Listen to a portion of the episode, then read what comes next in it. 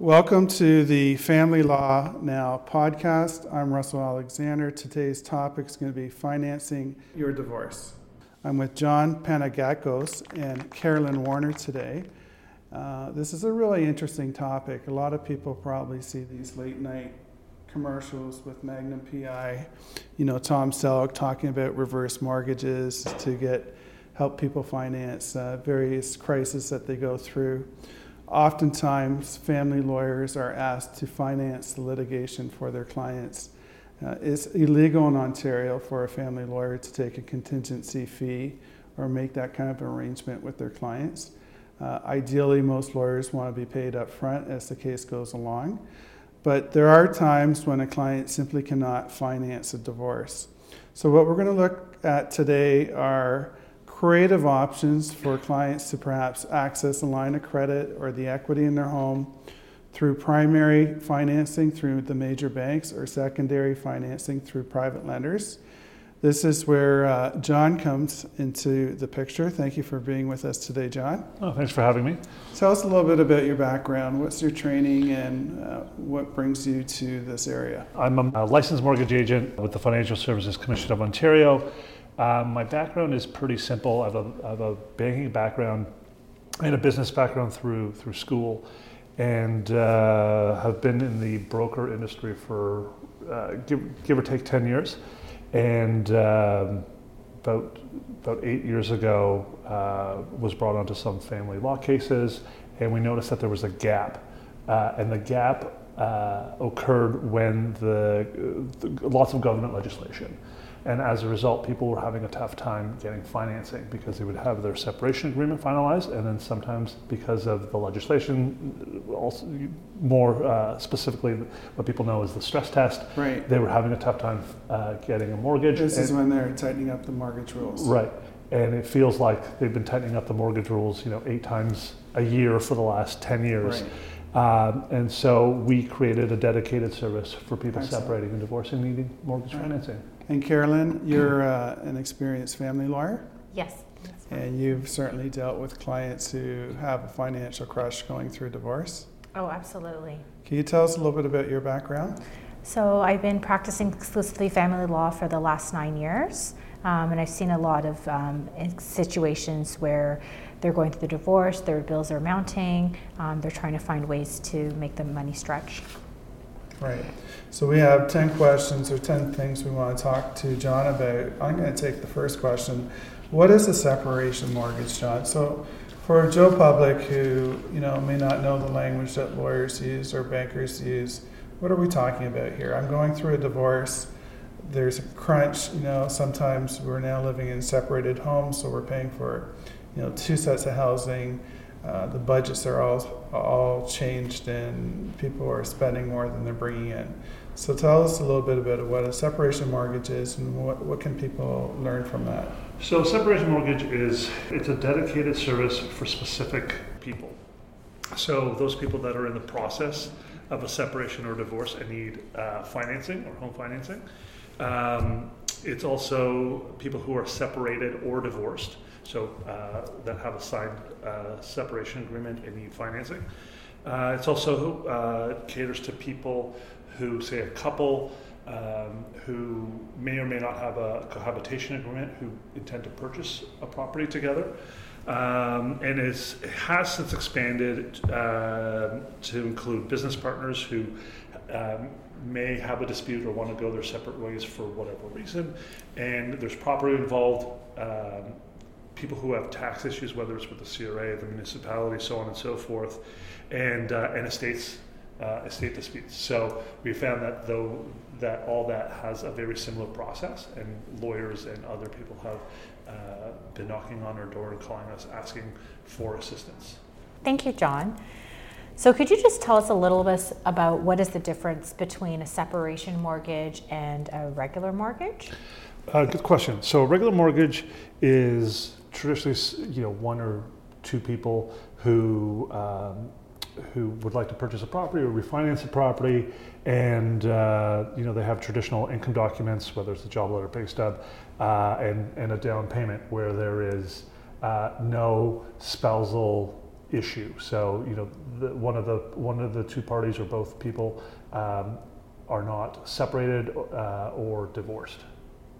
And then so a separation mortgage is uh, it, it, involves uh, often involves spousal support payments, child support payments, um, with and that we have to account for their income. Not and some of the issues that arise with that is not every lending institution will use 100% of the spousal or child support to help a client qualify for a mortgage. That could really affect uh, applicants too, right? So, where they regularly come in with a, a support obligation.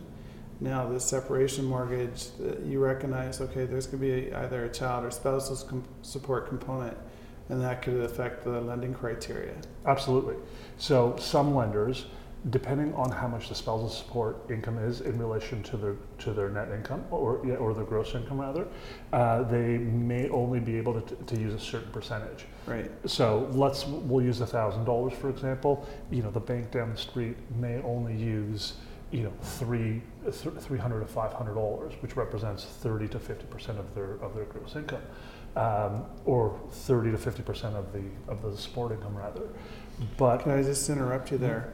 This is really important stuff. so let's just say somebody engages your services at the front end. Are you able to say to you know the couple that's separating, um, this is what you're going to qualify for if you need X number of dollars in financing. So you need five hundred thousand dollars. Your support claim is going to have to be within five hundred dollars, and then they can sort of reverse engineer their separation agreement to deal with that issue. We do that all the time. Right. So, so good point. Uh, often we'll have, you know, Mr. and Mrs. Smith, they'll, and, and quite often we'll have their, their lawyer or lawyers rather um, on a call together or at a table, excuse me, t- uh, together, and we will say, you know, this is Mr. Smith's max to pay uh, Mrs. Smith X amount of dollars each and every month. Because the, the idea is sometimes uh, the goal is to have both people purchase a property or keep a property. Sometimes only one person wants to keep the property, someone's going to rent, and that's okay too. Or hypothetically, the wife might take a discount in spousal support to enable the financing, but might take a larger capital payment either by way of a pension transfer or RSP rollover or something of that nature. Exactly. And then the, the, good, the good thing about our service is that you know we can engage you know whatever bank and let's say mrs smith doesn't qualify at the bank down the street but you know the, the bank up the street may use uh, may use 100% of child support and spousal support income. So it's important to note that every bank uh, in this country has a different lending policy and guideline. So we know guidelines and policies very well. So, you know, Mrs. Smith might qualify at Bank A today, but through the ongoing negotiation process, she may no longer qualify at that bank, but because for us it's really literally a, a flick of a switch, we may be able to qualify her at Bank B um, uh, at the exact same low rate. Right. Uh, but then she's able to still qualify for so it's the known unknowns, right? If you didn't know that was an option, some people might just give up at that point. Exactly, and we see that all the time. So we'll, we'll have people say, "Oh, you know what? My bank couldn't qualify, uh, couldn't qualify me." So they assume they assume everybody's going to say no. Right, and then you know the, their lawyer or their their mediator or their friend says, "Hey, why don't you talk to John at Separation Mortgages uh, and uh, see what he can do?" And then we'll, we'll shop the market on their on their behalf. So I'm getting a sense, uh, John, that people should engage you early on. Is that right? That's the idea because if people engage me early on, what ends up happening is we, we get to know more about the client, uh, build that relationship, and figure out is there something else going on. Right. right. Sometimes people have credit issues, and that's okay. Right. Life happens. But through the ongoing negotiation process of the of the separation agreement, you know, can we rebuild Mrs. Smith's um, credit in the, in the, in the interim? Right. And then, you know, build her credit up to say uh, a positive beacon score, and then she looks more attractive to the banks when right. it comes time to, to provide her with the financing. Great tip. How does your fee structure work? What can clients expect in terms of your fee structure? So I know it's going to sound really weird, but uh, we rarely charge a fee. So nine times out of ten, I would say that the bank pays us our, our salary. So the bank pays uh, my brokerage uh, something called a finder's fee. Um, and it is So very banks are looking for people to lend money to, right. and that's how they'll attract new business by paying people like you a commission or a finder's fee. Exactly. So they'll pay my brokerage a, a finder's fee or a commission, and then um, uh, because I technically have brought them to Bank ABC. And then what ends up happening is sometimes do, do brokers charge fees? The answer is yes, but the answer is also brokers don't always charge fees to their clients. It is it is um, in my experience it's rare. Oftentimes, people who uh, are charged fees are people with low credit, uh, past bankruptcies, as an example, or uh, people that don't have enough income uh, to satisfy the mortgage uh, at your regular ABC bank, so or your chartered one bank. And there are uh, other markets, so we call them the, the alternative A banks, that be- Secondary markets. secondary right. markets where a client might might qualify, and because that bank takes on a larger risk, they will then uh, there's a fee, but that is fully disclosed upfront when we when we take the uh, application. Right. So to use your hypothetical, Mr. and Mrs. Smith, or Mr. and Mr. Smith, or whatever the case may be, uh, if Carolyn and I are sen- send you these clients, um, they can sit down with you, I assume, and get some information um, before they're engaging any fees. Hundred percent. So we will we will always speak to somebody. We will uh, encourage them to fill out an application. Give us a, a couple of documents that we need so we can do, you know, do a credit check. We can see what, uh, you know, Carolyn, for example, can qualify, and we'll say this is what you can qualify for. This is where I think your max is. Um, but you know, also look at a situation where you know Carolyn might be able to qualify for an eight hundred thousand dollar mortgage, which is awesome. But you know, an eight hundred thousand dollar mortgage Wouldn't also that be awesome in downtown Toronto? Right. It's true That's too. gonna get you at a one bedroom condo or something maybe, if you're Maybe lucky. one and a half. Right. But also, you know, we also recognize that Carolyn needs to live, right? So we also look at cash flow. So does Kayla need to qualify at 800? But is she is she way better at a 650 Right. mortgage so she can she can live each and every month and not bring on consumer debt because a lot of people unfortunately are So living you sort of help cards them with their budgeting and, and their cash flow. all the time. So we just don't look at rate. We look at we look at the bigger picture uh, for, uh, for the client. Long-term plans, so you want your clients to succeed. Always, Right. always. Yes, thanks. So, what typical banks do you usually work with? So we're, we're fortunate enough that we have access to about 70 different lenders, including all the big banks. So any, like the Scotias of the world, the BMOs of the world, the TDs of the world, we all have access to. And then there's, there's also some banks that uh, they're, they're considered monoline len- lenders. And those are the non, uh, non-bank lending institutions that uh, they don't necessarily have a branch on every corner in, in any major city in the world, but, um, but they're, they're able to offer same low rates, and quite often they have uh, easier lending guidelines for people to qualify with. What kind of names are we talking about in terms So you could look at a company like RMG, for example. Um, what RNG for? RMG, I don't know. Oh, okay, sorry. I think it was the original, from what I was told, I think it was one of the original founders or the, the three founders who had their initials, I think. There's a, You know this is a cross examination. You can't have an answer to every question. just letting you know. Right. Um, but you know, they're, they're, they're a great company when it comes uh, to, uh, to, to certain niche lending. Lendwise and Merix, for example, are other uh, great lenders who a lot of people have never heard of because they market, companies like that, the monolines, uh, market to uh, mortgage brokers and mortgage agents. So, for example, one monoline lender, uh, they, they may, uh, you know, if someone's paying $1,000 in, in, in monthly support payments, they may not necessarily, uh, you may not necessarily need to add that or include that into the liability section of the application. And this might get a little bit confusing, but let's assume Mrs. Smith earns $100,000 each and every year.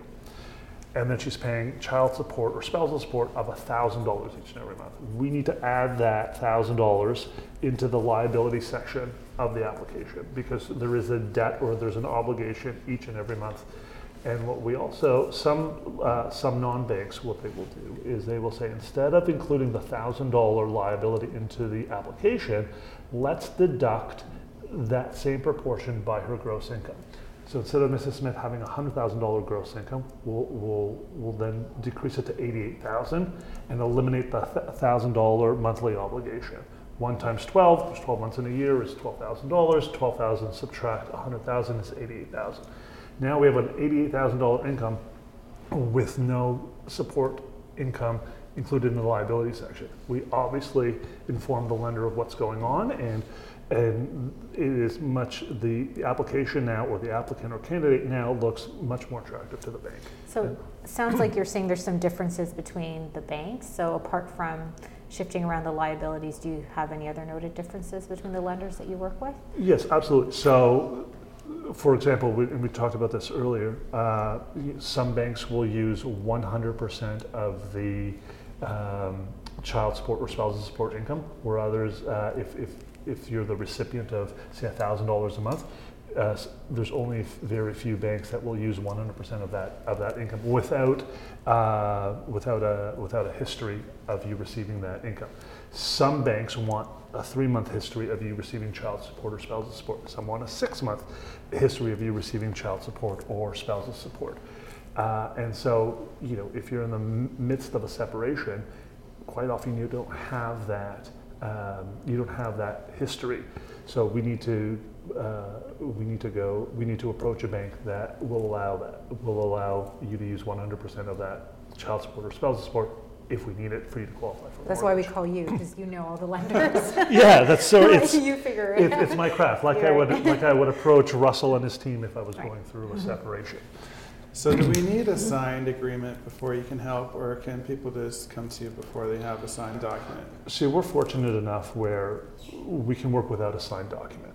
Um, and that's that's really the beauty part of this service, where a lot of people they're they're working towards a signed agreement, and then we were able to maneuver the application as such. So today, Mrs. Smith is receiving thousand dollars uh, a month in, in child support or spousal support, and the application can be approved at you know ABC Bank. Right.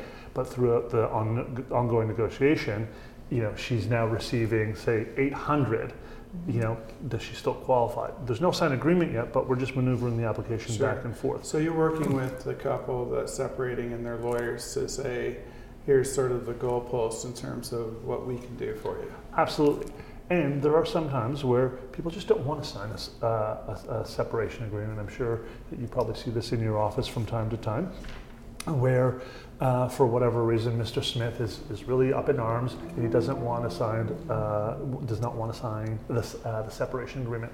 However, Mrs. Smith has decided to purchase a property and uh, there are some lending institutions that will allow um, that will allow Mrs. Smith to sign a document, uh, formerly known as a statutory declaration, that says, "I, Mrs. Smith, do not owe my uh, my husband, Mr. Smith, X amount of dollars or child support or spousal support," and we're able to to to, to maneuver the application that way for Right. her to for her to be approved. So you can ex- work exclusively just with one spouse.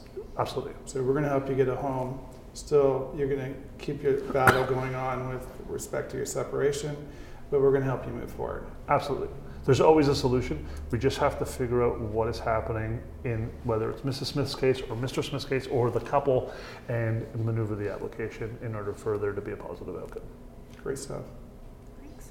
So what are the common challenges, I'm sure you see a lot, that uh, your clients face? So the internet can be a really uh, a really amazing thing. You know, access uh, information is is literally at our fingertips.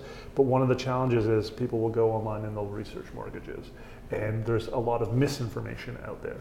And so I think that is one of the biggest uh, obstacles that, that that people face is that you know they're being pulled in various directions. Um, it is it is very common that people would like to help uh, someone in need. So if you know, say my brother or my sister is going through a separation, I would probably do whatever I could do to, to help them. But they probably also have other people in their circle of influence that are trying to help them. Also, my information may be relevant. Someone else's information may not be. So this is where we find there's a there's a lot of challenges. In, You've got in the Greek regard. chorus in the background saying, Absolutely. don't, don't do it that way, or my friend did it this way. Right, and you know, I remember when I got a mortgage 17 years ago, right. and the rates were this. And what's important to note is that the mortgage industry changes each and every day. Uh, sometimes bank policy and guidelines change. So we're, we're current with our information. We just try and educate people on, you know, what's happening today, what happened, you know, many months ago, and sometimes many years ago. And uh, but we always say, seek the advice of a, of a licensed professional. So, how do you help these clients overcome these challenges that you face? Um, so what we try and do is we, we, we, we just try and offer an education approach and try and, uh, and, and provide them a solution. So uh, when, when clients come in or we speak to them on the telephone, uh, we ask them, what have you heard?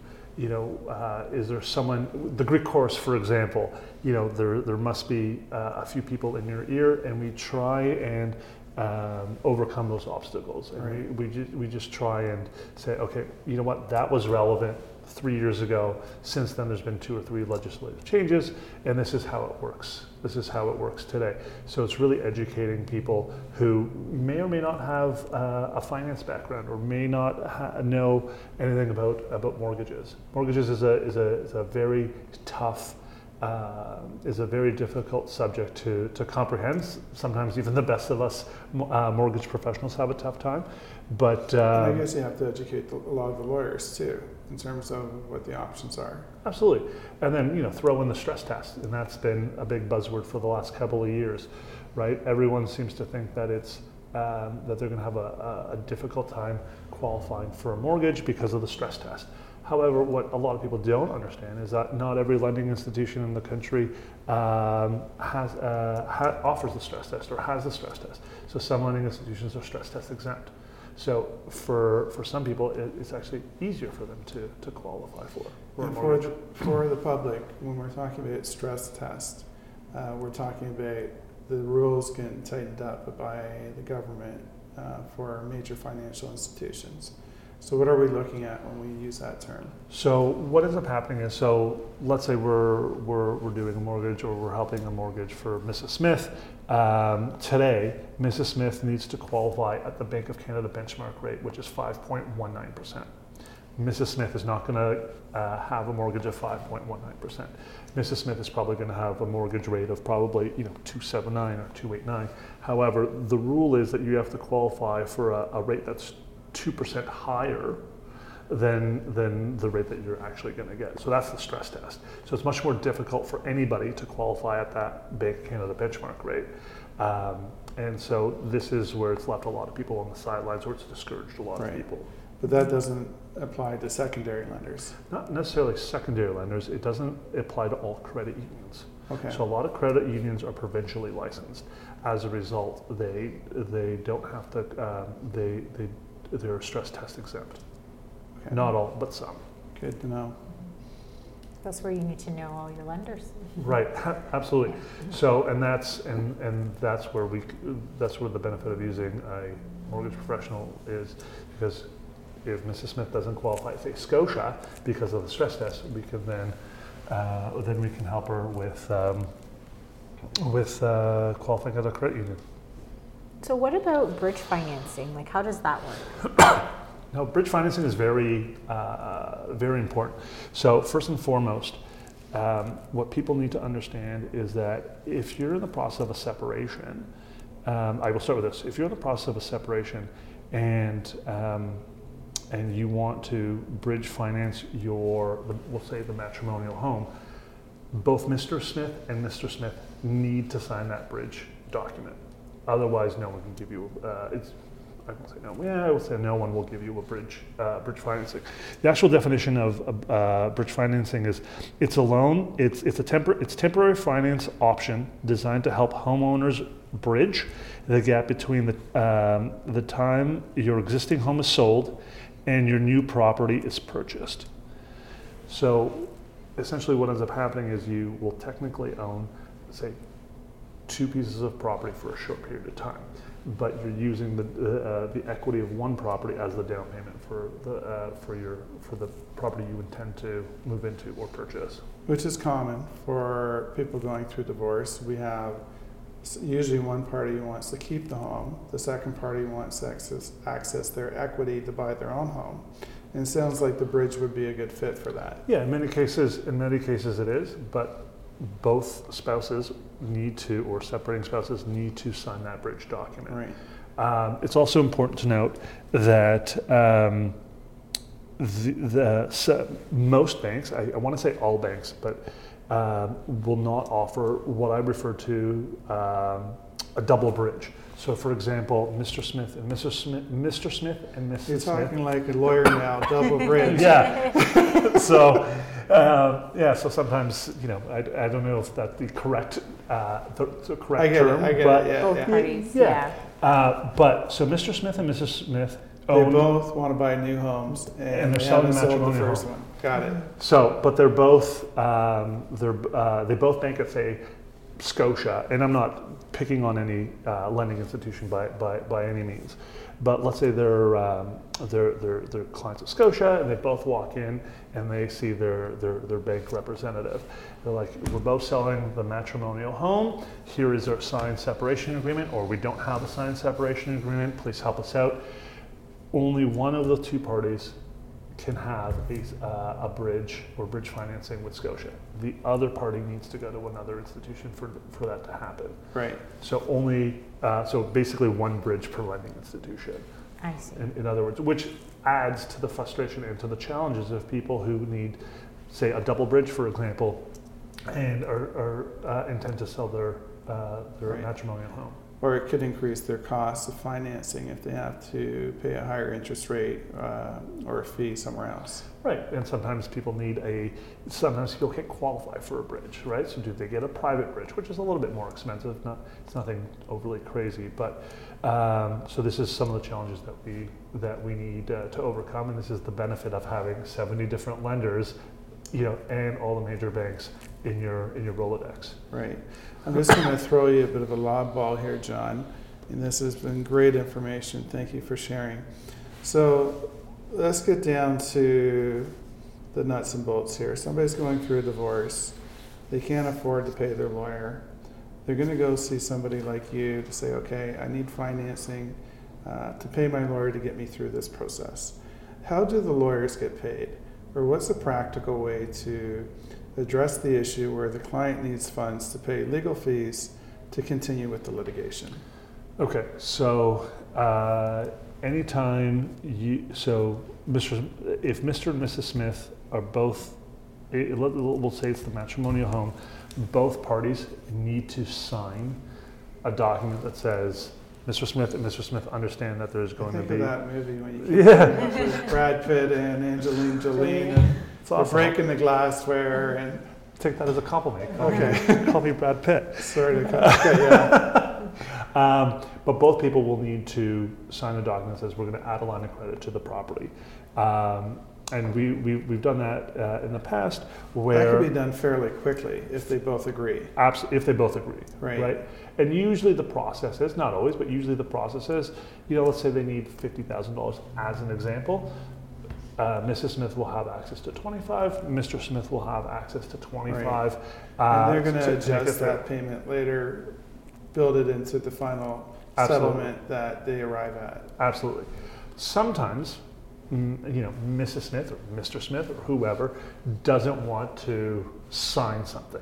I totally understand that. There Out are of hate or spite or Absolutely. perceived wrong, something unrelated to the there's practical problem of trying to get financing. absolutely there, there's there's a million different reasons on, on why someone doesn't want to sign something.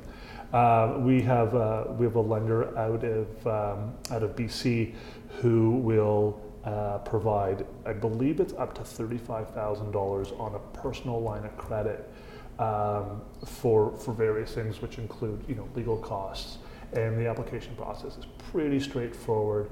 Uh, clients can uh, access funds within about forty-eight hours on uh, on the completion of the application, so it's pretty it's, it's pretty quick, So and it's for- helped a lot of people. So for the public, you can't afford a lawyer, or people don't walk around with, you know, five, ten thousand dollars in their pocket for legal fees, uh, but they need to get through the process and be represented. this is an option that's open to them. Absolutely. The idea is to give people options and, and give them the, uh, the, the pros and cons of each possible outcome and allow them to make the best possible decision for themselves. Great stuff. Thank you, John. Thank you.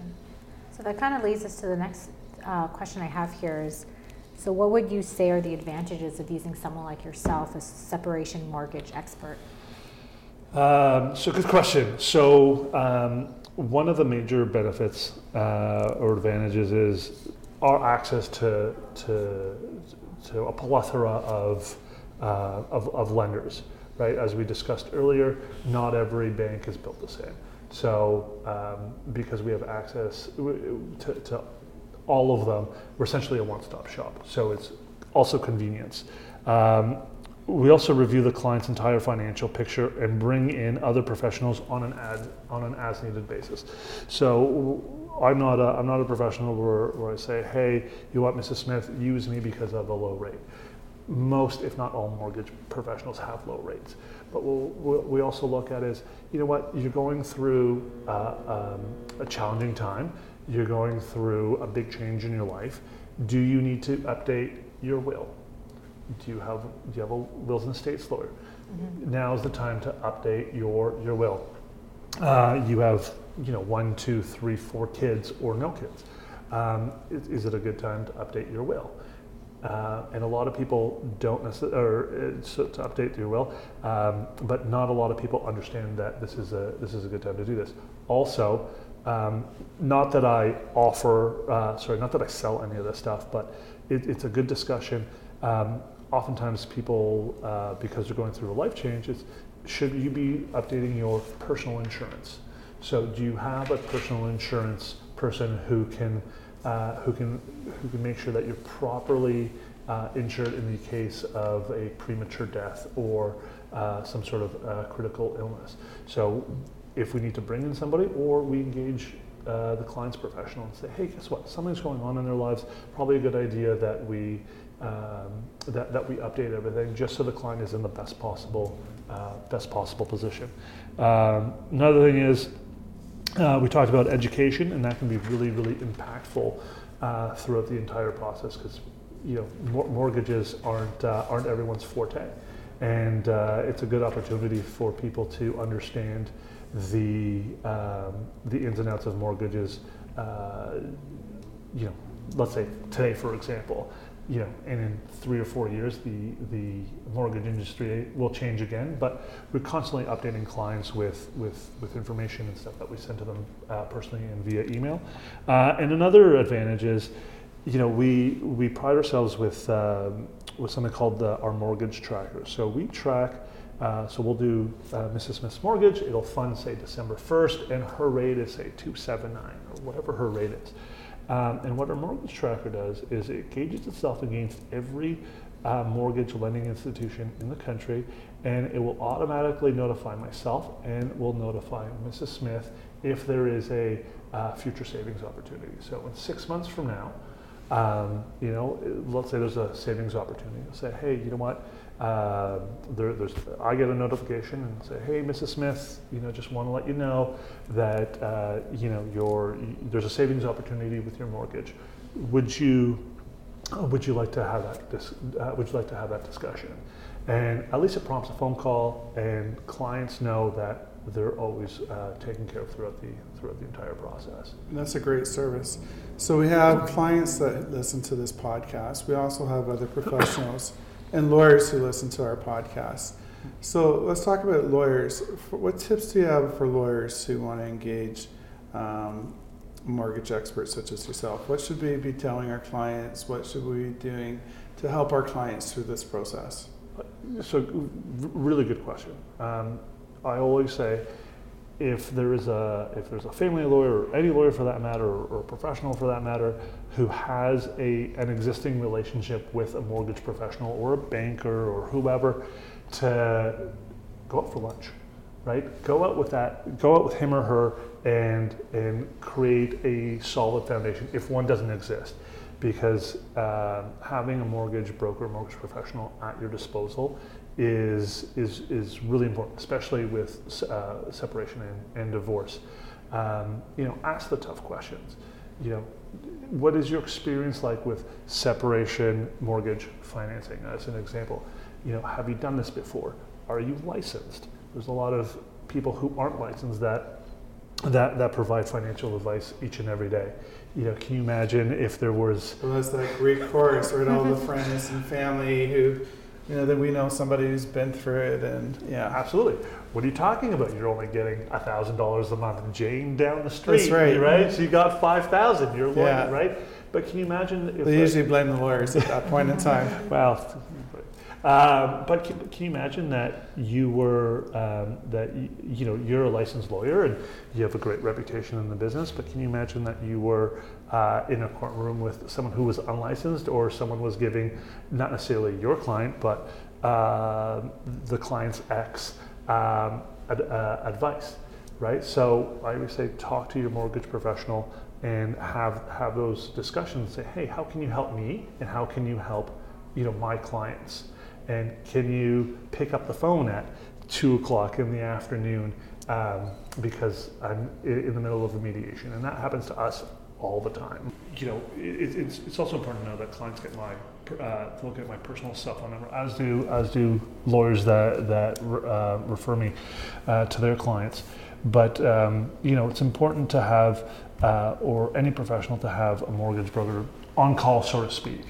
Um, you know, it's not uncommon on a Friday afternoon um, that you know, a lawyer calls me that they're in the middle of a mediation uh, and they're trying to hash out a deal for, for their clients and they can't agree on the mortgage information because of the Greek chorus, as an example. Right. So uh, just last week that happened exactly to me, and I was able to take the call, and we were able to discuss with over the telephone both lawyers, both clients, and we were able to give them an overview of the mortgage industry and how they were they would be able to qualify uh, for for both mortgages. And sometimes answering that call can save a deal. You know, maybe it's just a misunderstanding or something simple. Absolutely, and it can save time and frustration. No one Right. wants to walk into the weekend uh, with Stressed about not having the answer. right Right. with, with financial stress, which no one really needs. So, John, in terms of clients considering uh, mortgage financing to help pay for their divorce, and what tips would you have for them when working with their lawyers or working with somebody like you?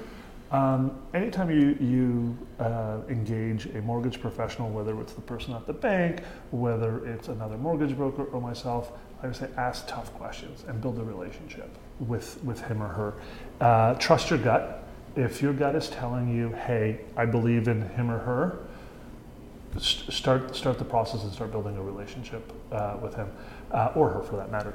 Uh, it's also important, you know, ask tough questions like, hey, you know, what is your what's your promise to me that you will monitor my mortgage post funding, Right. right? Do I always have to call you? Are you going to call me? Are you going to put me on some sort of mailing list with with various updates? Right? We it's important to be updated with with, with market trends. Um, also, And that can save somebody a lot of money. If the mortgage renews automatically and you send them a notice saying this bank's offering you a 2% discount, you could be saving them hundreds of dollars a month.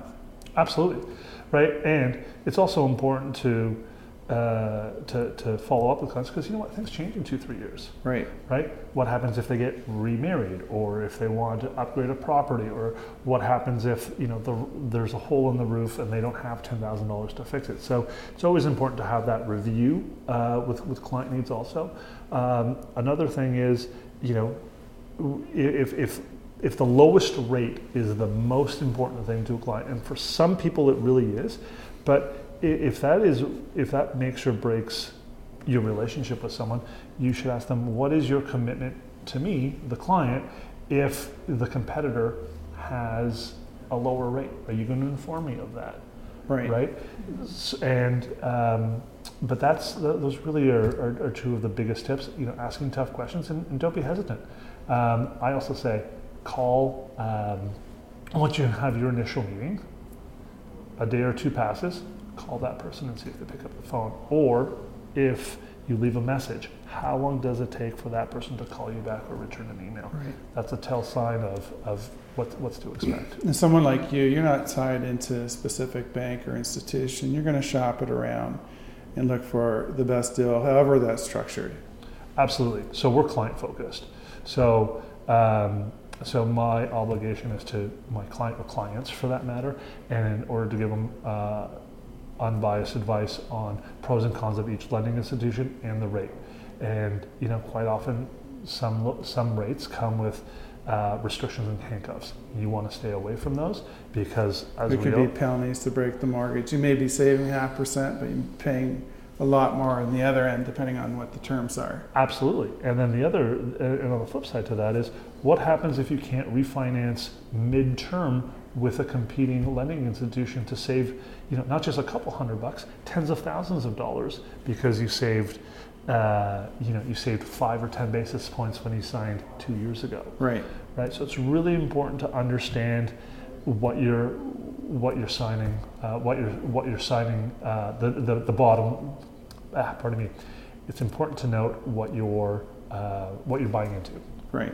And, and the document that you're signing. Right. So going what through the, the, overall print. cost of the transaction is, and how much flexibility you're going to get if you need to break it or change terms. Absolutely, and there's there's quite often you know we, we have clients that walk through the door.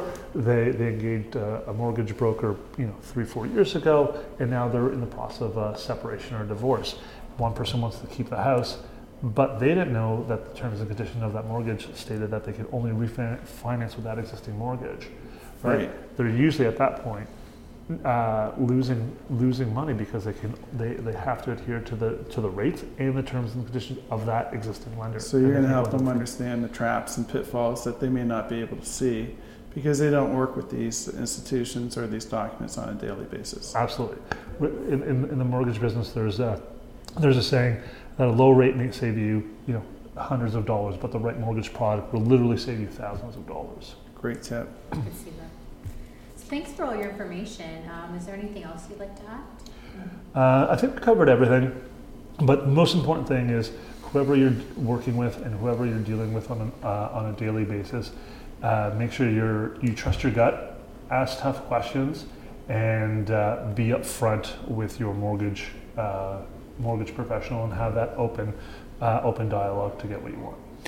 Well, thank you very much, John. Thank you, Carolyn, for joining us today. This is a really important podcast. I think it's going to be really valuable to everybody listening and thinking about financing and potentially financing their divorce through a product such as you sell. Uh, thank you for listening to the Family Law Now podcast. Please stay tuned. We'll have new podcasts coming out shortly. The Lawyer's Lift Program. This is put on by Russell Alexander Collaborative Family Lawyers. We're offering free taxi rides for people who have been drinking New Year's Eve to get them home safely and avoid drinking and driving. The program runs from 6 p.m. to 6 a.m. Learn more at our main website, russellalexander.com. Call a cab and we'll get the tab.